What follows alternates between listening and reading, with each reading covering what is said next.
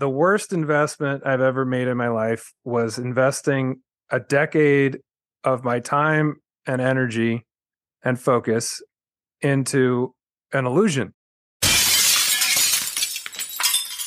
Hello, fellow risk takers, and welcome to my worst investment ever stories of loss to keep you winning.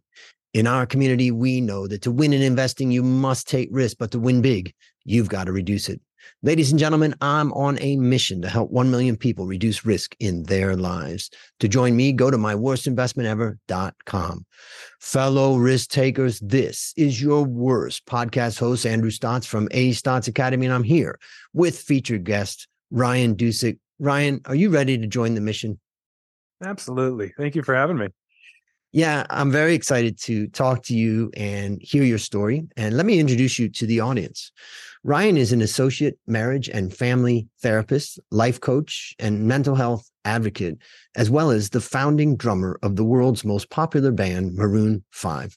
He's also a columnist for Variety magazine and the author of the new book, Harder to Breathe, a memoir of making Maroon 5, losing it all, and finding recovery. His life has been a long and winding road from aspiring pop star with anxiety to heartbroken alcoholic to thriving mental health survivor and messenger of hope in recovery. Goodness gracious, Ryan, take a minute and tell us about the unique value you're bringing to this wonderful world. The unique value that I am bringing to this world at this point in my life is my life experience up until this point. You know, I I feel like I've lived like four different lifetimes at this point. My childhood up until a certain age, the years that I invested into the band that was that became Maroon 5 and when I say invested, I mean, you know, time, sweat, energy, passion, purpose, inspiration, you know, everything that goes into to building something like that for over a decade. And then a decade that was lost to to addiction really and had some mental health issues, anxiety and depression and otherwise. And then this whole new path that I'm on now, which has been so fulfilling where I'm giving back of everything that I've learned in my journey as a therapist and as an advocate and as a an author and writer and so you know I think the gift that I bring most is the experience of all of those parts of my journey, the lessons I've learned, and the ways in which they inform the things that I'm doing now in being of service to others. Yeah, I guess when I think about my own journey of kind of destruction and then recovery, and I think about you, I think, you know, it could be that your highs, your highs were higher than mine. but that could also mean that your lows were lower, you know.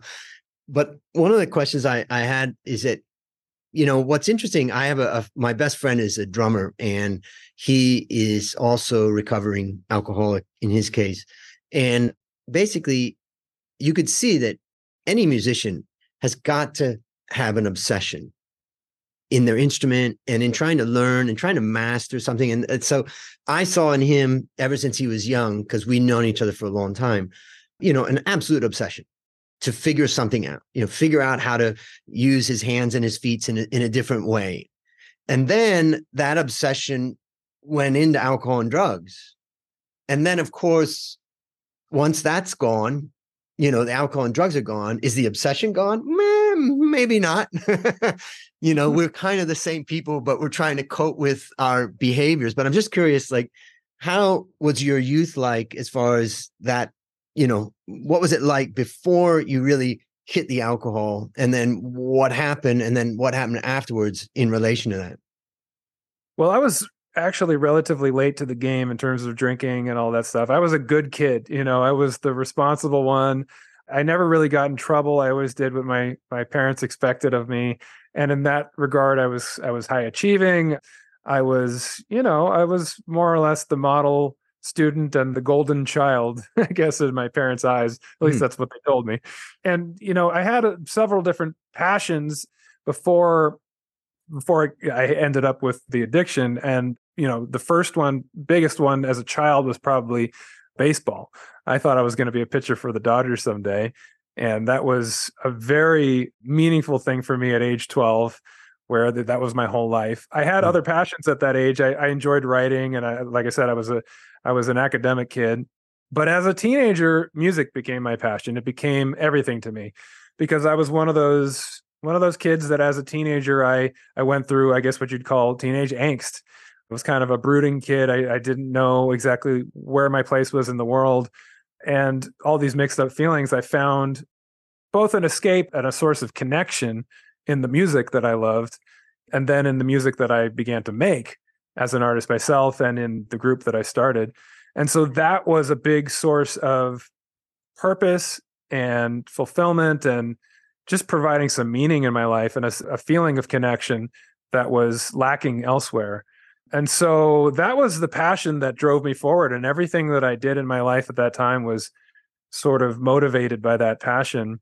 You know, I mean, I suppose passion for some of my romantic relationships as well would be another side project from the music.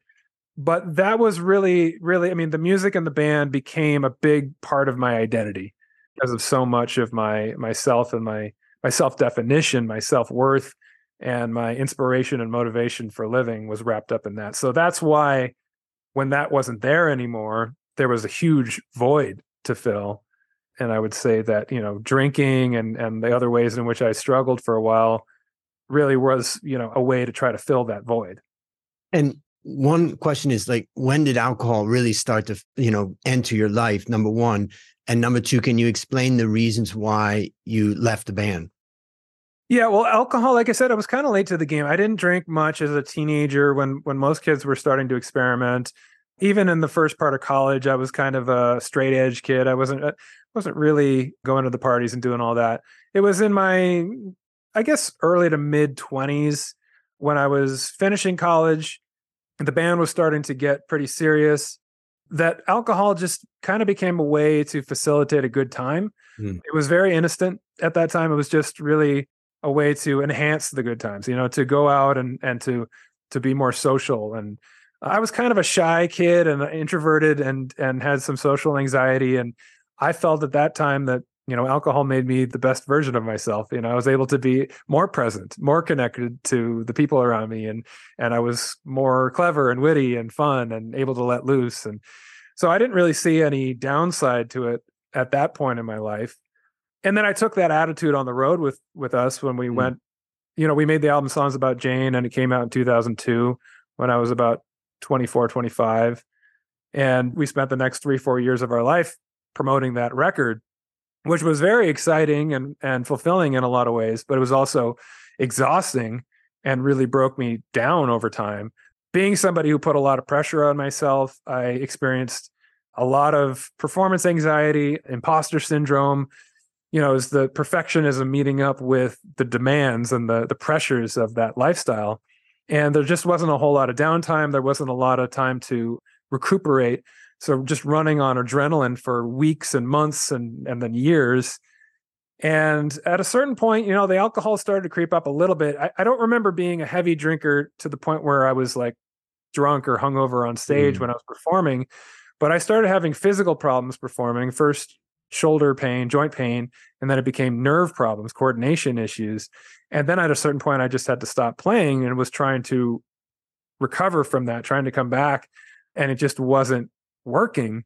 And that's when the alcohol started to really start to creep up because I was now for the first time instead of drinking to facilitate good times to to go out and make a good time even better, I was now drinking to self-medicate or to escape negative feelings, painful feelings. Mm physical, emotional, psychological, spiritual pain, right? So in that time, it was becoming more of a, you know, what you would call, I guess, excessive or abusive drinking or using. And then, and then when I left the band, which was, you know, essentially I was just not able to play the drums anymore the way that I used to. I was having a lot of physical issues and it just didn't make any sense anymore for me to be able to be the drummer in the band. Mm. It was time to make another album and, and start a whole other album cycle. And the band was just very concerned about my ability to do it. So, you know, reality kind of slapped me in the face at that point, and I had to deal with the loss of that identity that I had wrapped up in the band and everything that that was my life at that point for the for the previous decade or so. So now there was a huge void, and that's when I had really nothing standing in the way of alcohol filling that void completely for a while. Mm. Can you remember that day that the decision was made, either yourself or with the band, other band members, or What what was your feeling on that day? Yeah, well, actually, it was an important enough day in my life that I made it the the prologue to my book, Harder to Breathe, because I I looked at it kind of like this is the scene of the crime. You know, when you're if you're telling like a, a murder mystery, it's like you go straight to the scene of the crime and you and you're trying to figure out how did it get to that, you know, and then where did it go from there. So I made it the first chapter because I wanted it to be like, okay, this is how bad things got, and this is the moment when my life changed forever. Mm. And then I go back to the beginning of my life and I lead up to that point, which comes about two thirds into the book. So it was, you know, I think for the year or so prior to that, I was in a state of denial to a certain extent. I knew that I inside I was really feeling broken and feeling defeated and and my body was not cooperating with me and and my you know mental health was deteriorating. But I think I, I at least on a on a surface level there was a, a facade of sort of feeling like I could, you know, maintain the charade on the on the surface. Mm. I looked like I was still a rock star, having a great time and just partying with the boys. But in that moment on that day was when that sort of denial or rationalization kind of all went out the window because the band finally addressed the elephant in the room. We all knew it was happening. We all knew mm. it was mm. kind of leading to this moment, but it was the moment in which I couldn't really, I couldn't pretend anymore. So it was you know, it was a lot of anxiety. It was, God, it was just a flood of emotions. You know, I was angry, you know, and not even really knowing who I was angry at. I was angry at the band. I was angry at God. I was angry at the universe. But really, I was mostly angry at myself because uh, I felt like I had done this to myself and that I was a failure and there was something wrong with me. And so, you know, very complicated emotions. And it was it was heartbreaking more than anything. You know, it was like having everything that you'd worked for for over a decade and everything that was you know defining of myself and my self-worth and my identity just kind of pulled out from under me in an instant even though i knew it was kind of i kind of knew it was coming mm. and you know i want to talk about what you're doing now before we get into the story but before we do i'm just going to briefly tell my little bit of my story which was that i got addicted to drugs and alcohol at a young age and when I was 16, 17, my parents put me into a treatment center in Minnesota. And within four days of getting out of there, I was getting high again. And then I decided I'm going to run away and, you know, live my own life. I was 17.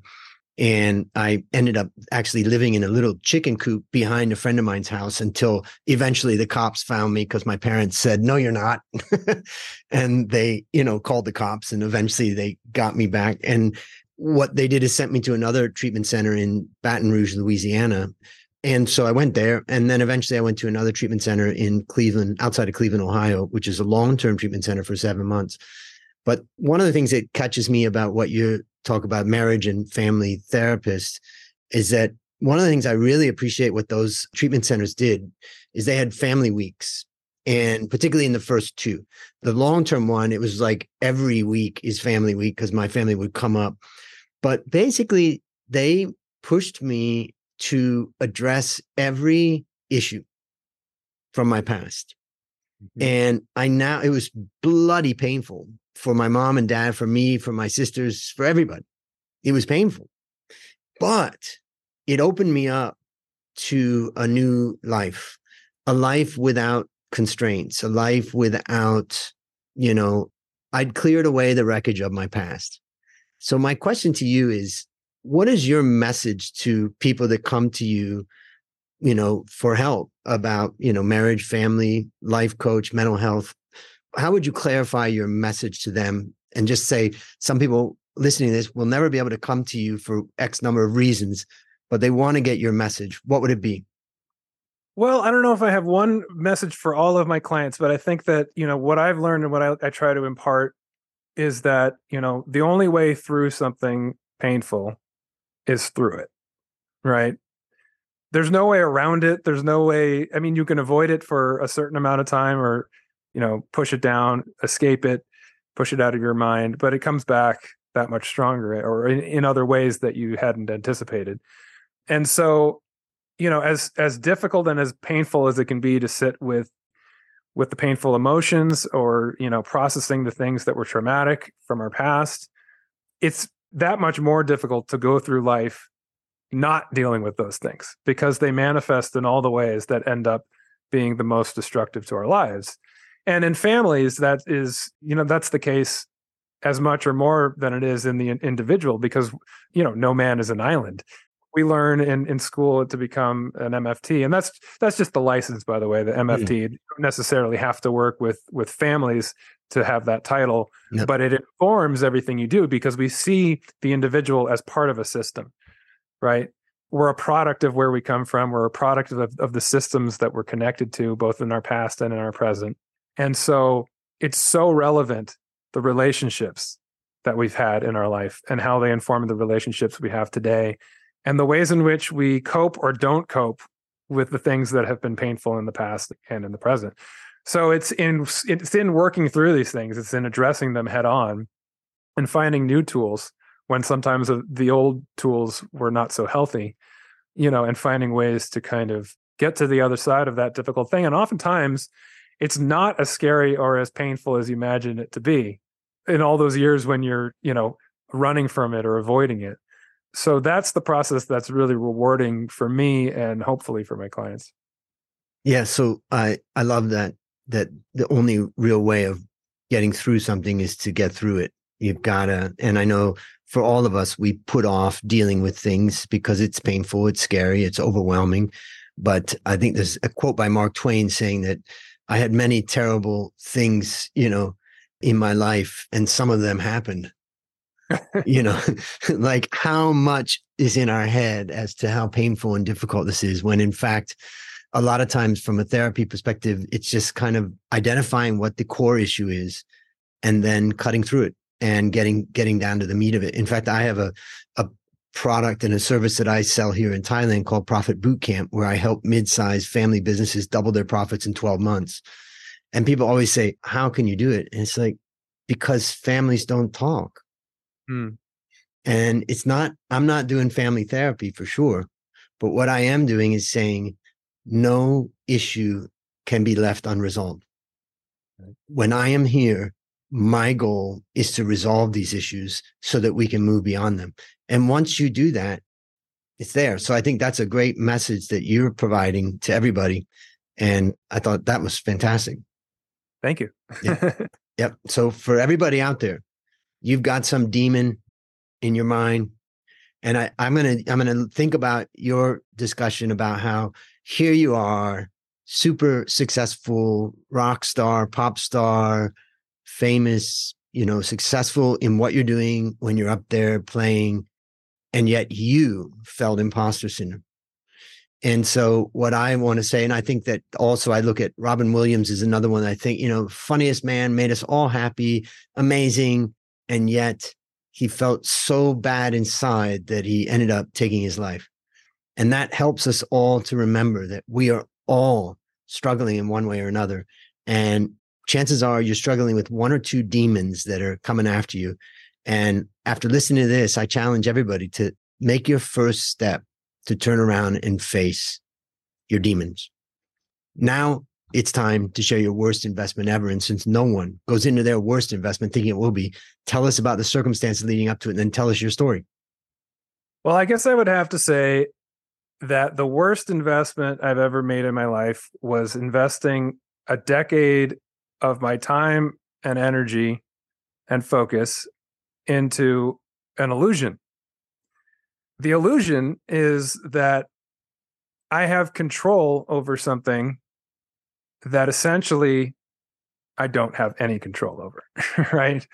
Playing God, so to speak, with my own mind and with the reality of my existence, and doing exactly what we were talking about in terms of avoiding the very thing that I needed to be dealing with. And, uh, you know, there were moments in that decade that were pleasant and enjoyable and fun in their own ways. Certainly, you know, getting drunk and avoiding your problems can have their moments of levity and, and pleasure.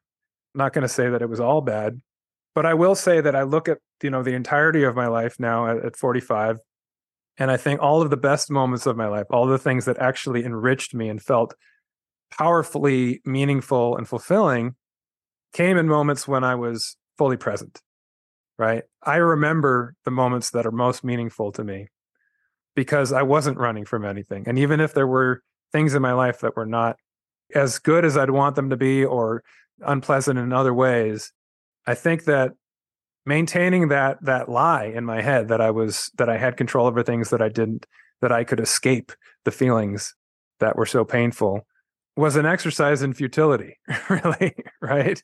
And it gets it gets worse over time because you're avoiding something and you're running from something and what you're doing is you're you know your your coping skills are deteriorating while you're doing that. And the thing that has been that was painful is getting bigger. That monster is growing stronger and all you're doing is kind of just pushing it away and it just keeps coming back stronger. And so you know i was investing myself in something that was essentially harming me and not benefiting me in any real way other than maybe a moment of pleasure from time to time.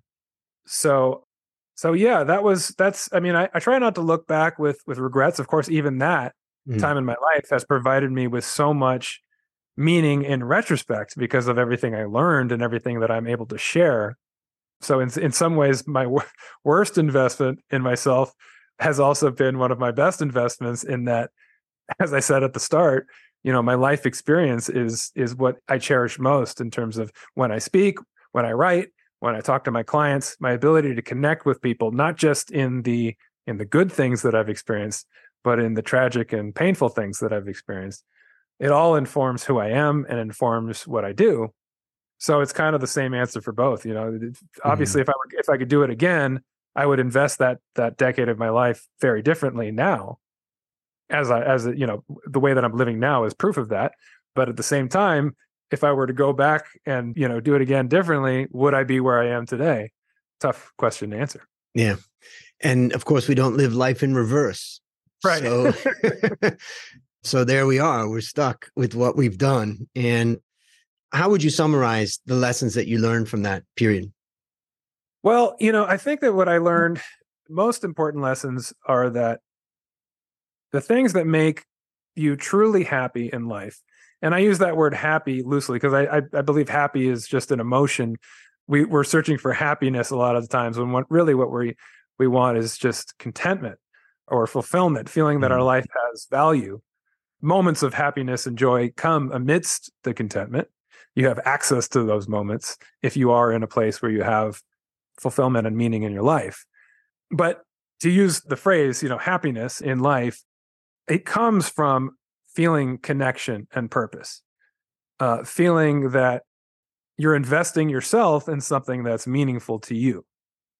I think for a long time, because it was so painful losing what felt like my identity, something that I felt was at the very core of me, I was kind of waiting around for something to come along and bonk me on the head the universe telling me here's your new purpose or here's another purpose here's something else to replace that old purpose with but really feeling like that was not never going to happen because i had my one chance at that that really great life and that feeling of fulfillment and i lost it.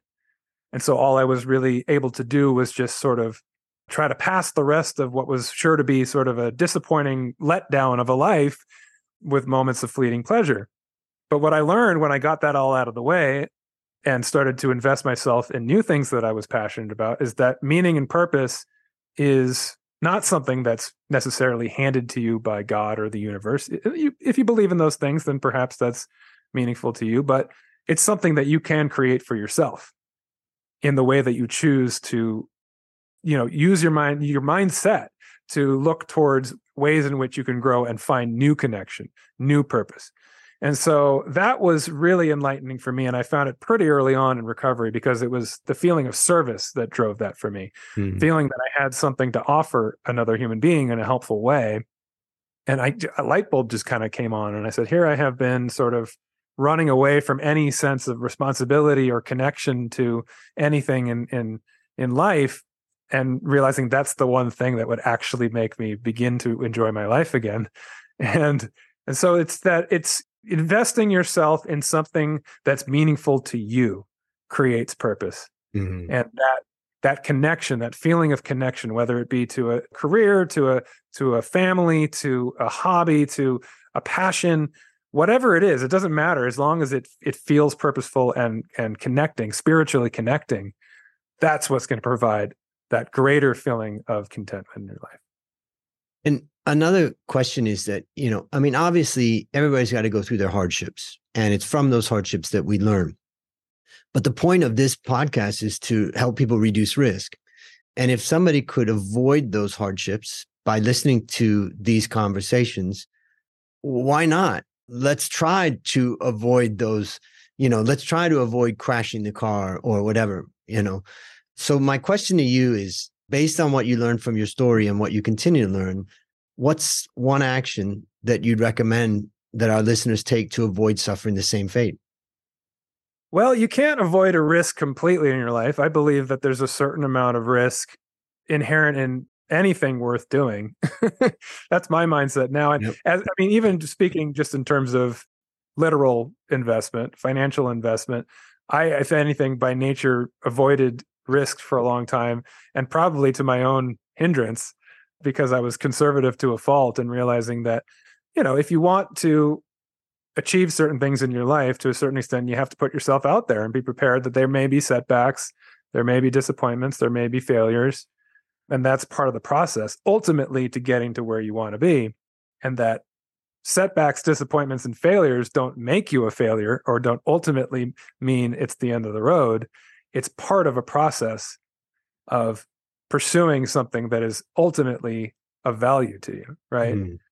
so so i think that you know it's not about avoiding risk for me it's about assessing risk and looking at the risks that are worth it you know if i wanted to be an nba star as a 10 year old and i you know, was you know very aware that i had to invest those 10,000 hours of hard work to get there good chances that i'm going to have to make some sacrifices along the way and i'm probably going to you know fall on my ass a few times and and gonna feel like you know all of this hard work is not paying off right? That doesn't mean i'm not going to do it it doesn't mean i'm not worth it. Even if you don't if i didn't ultimately get to the nba there are rewards that would come from that journey that you might not even have foreseen. So for me you know i think that the the change for me has been recognizing that the failures the, the sometimes when you do lose the risks you take and, and the failures you have can be part of a mindset of growth. It can be part of seeing those things not just as threats to my existence or to my sense of self, but as challenges to overcome and to learn from. And even in the failures, to see new ways in which, you know, next time around, I can be that much better and I can achieve the things that ultimately are going to make me happiest. And for the listeners out there, I'm going to have links in the show notes for for your book, Harder to Breathe, a memoir of making Maroon 5, losing it all, and finding recovery. So let me ask you, besides the book, which obviously is a great resource that you've created, what is the other resource that you'd recommend for our listeners? Well, one of the things that I find really helpful for my recovery, and I recommend to a lot of my clients, is the practice of mindfulness.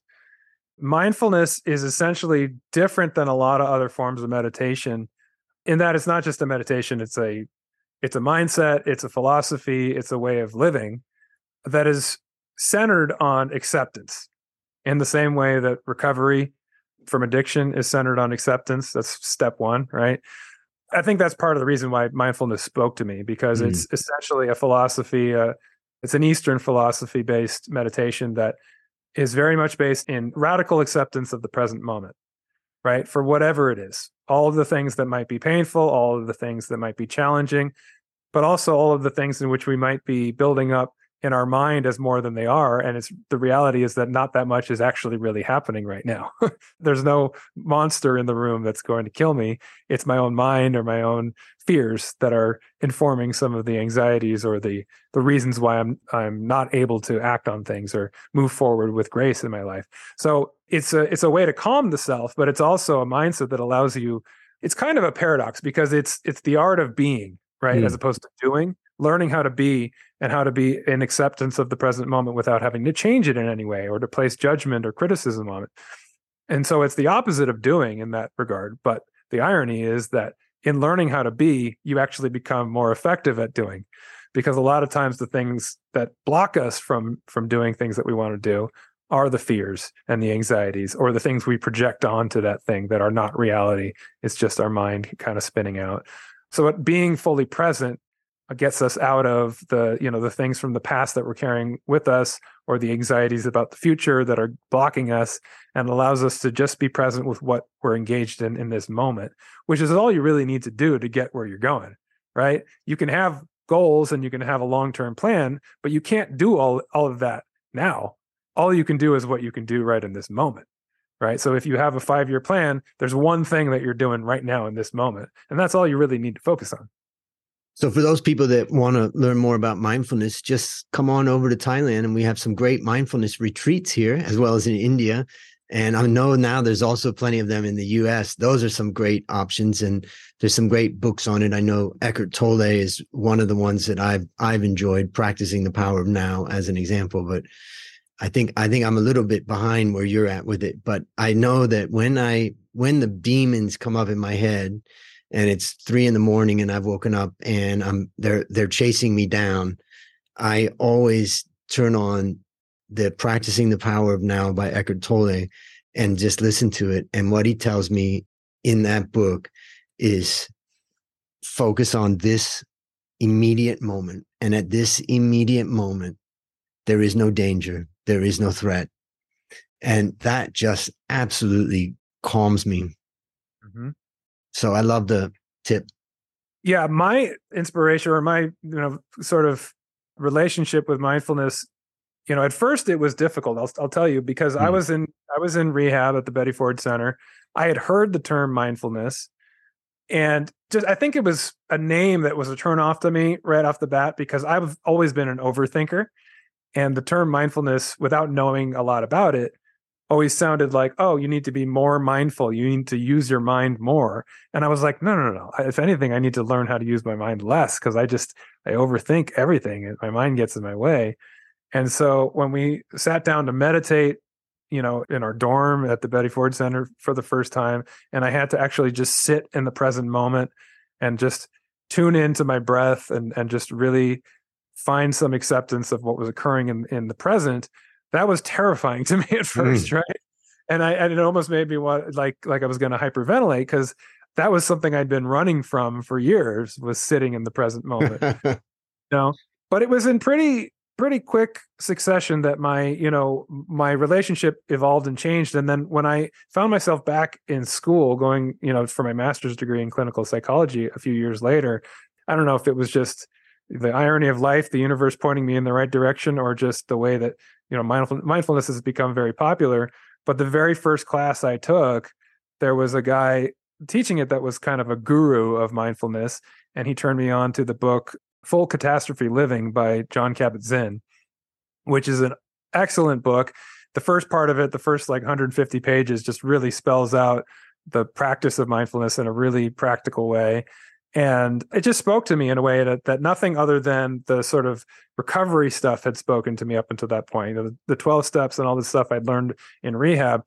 Now i understood it from a more of a psychological and mental health perspective. And i was like okay so this is a this is a program for living beyond just staying sober and, and staying in recovery. It's a program for actually being more engaged in life more fully present able to have access, as I said earlier, access to those moments of joy. Not that you can cr- always create them or depend on them to be there. Life is life, and there will be moments of pain as much as there are moments of joy. But by being fully present and being able to be connected to living in a meaningful way, I'm able to have access to those moments and to and to cultivate a life that is worth living. So, full catastrophe living using the wisdom of your body and mind to face stress, pain, and illness. I'll have a link to that also in the show notes. Last question What's your number one goal for the next 12 months? The next 12 months, I have a lot on my plate, a lot of exciting things going on. Actually, I've been speaking more and more, and that's one of my my professional goals in the next mm. in the immediate future is to to be more of a professional speaker to really step it up to the next level and be able to you know share some of the things that I've learned on a bigger scale. I want to continue to write more. You know, writing the book Harder to Breathe is has been and was and continues to be one of the most fulfilling things I've ever done in my life. And that includes, you know, making a, an album that sold 20 million copies and won multiple Grammy awards and had, you know, number one hits on it.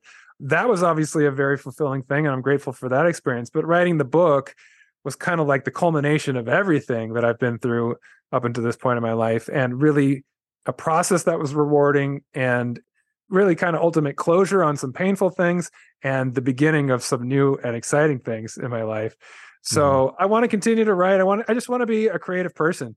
I've realized being a therapist that's really, you know, it's meaningful work and it's very fulfilling work. But I, as much as I love like being of service, I think at my core I'm also a creative person. I love to put, you know, express myself and put things out into the world. So looking for new ways to do that, whether it be in writing, whether it be in speaking or in other forms of media, we'll just have to see. Exciting. Well, listeners, there you have it. Another story of loss to keep you winning. Remember, I'm on a mission to help 1 million people reduce risk in their lives.